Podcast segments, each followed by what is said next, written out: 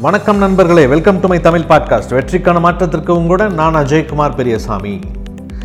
இதுக்கு முந்தி நம்ம போட்டிருந்த அந்த ஆறு நிமிடத்தில் அரசு வேலை அப்படிங்கிற ஒரு வீடியோவுக்கும் அந்த பாட்காஸ்ட்டுக்கும் நிறைய ரெஸ்பான்ஸ் வந்திருக்கு. நண்பர்களே அதுக்கு முதல்ல என்னுடைய நன்றிகள் உங்கள் அனைவருக்குமே.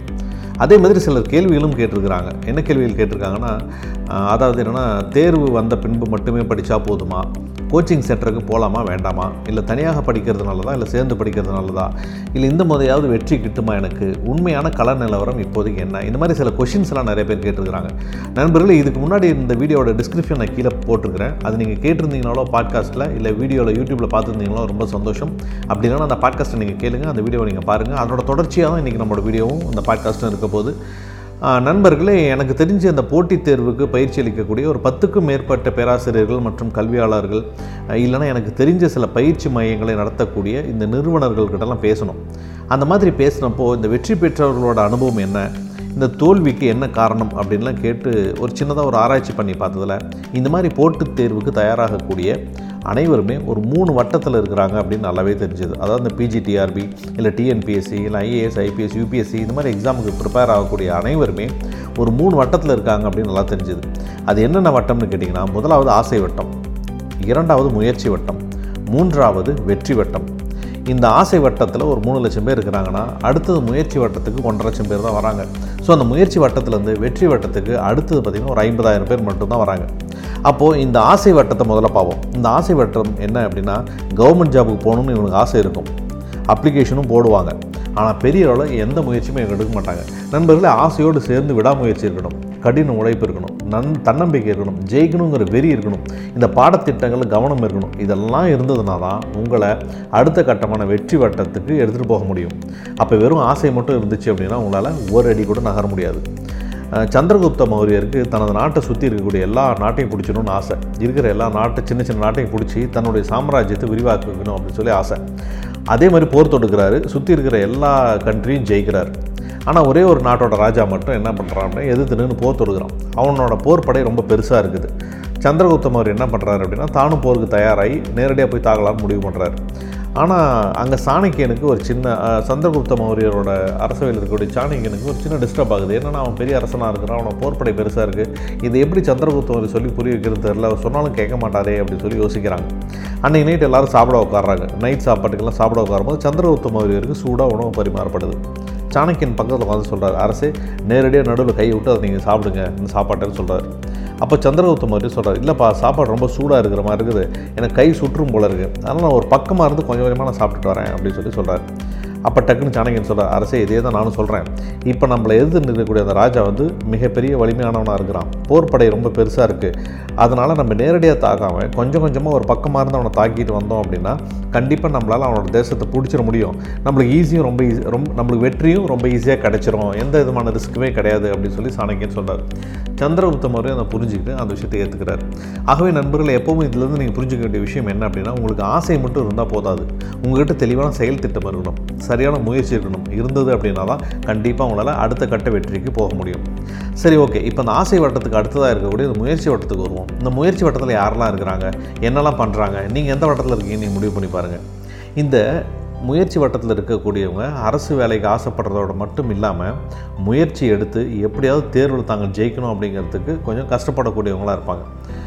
நண்பர்களே ஒரு நீங்கள் வந்து ஒரு பளு தூக்குதல் பற்றி நம்ம பார்க்கலாம். இந்த பளு தூக்குதலில் ஐம்பது கிலோ வெயிட் தூக்குறாங்கன்னு வச்சுங்களேன் அதை யாருன்னா பெரிய சக்ஸஸ்ன்னு சொல்லுவாங்களா?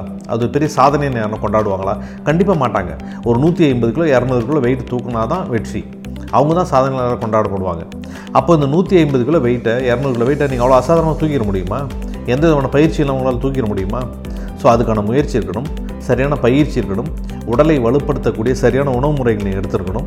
தெளிவான இலக்குகள் உங்ககிட்ட இருக்கணும்.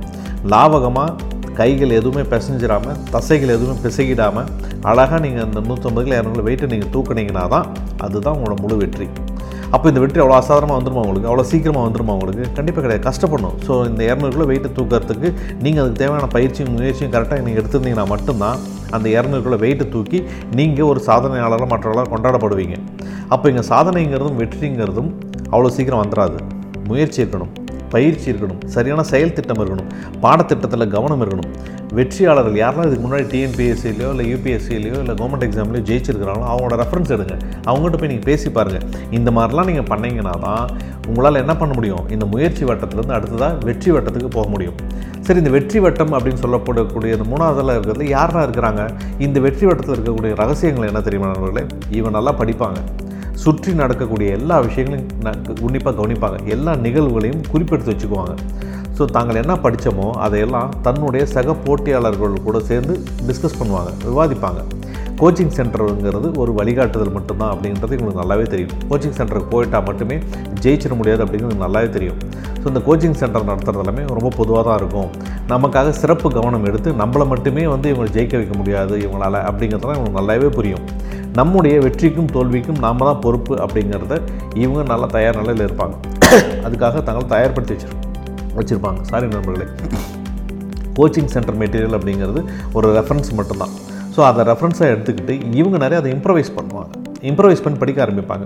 நண்பர்களே ஒரு வகுப்பறையில் ஒரு ஆசிரியர் பாடம் நடத்துகிறாருன்னு வச்சிங்களேன் அந்த வகுப்பறையில் மூணு பசங்க நூற்றுக்கு நூறு மார்க் எடுப்பாங்க.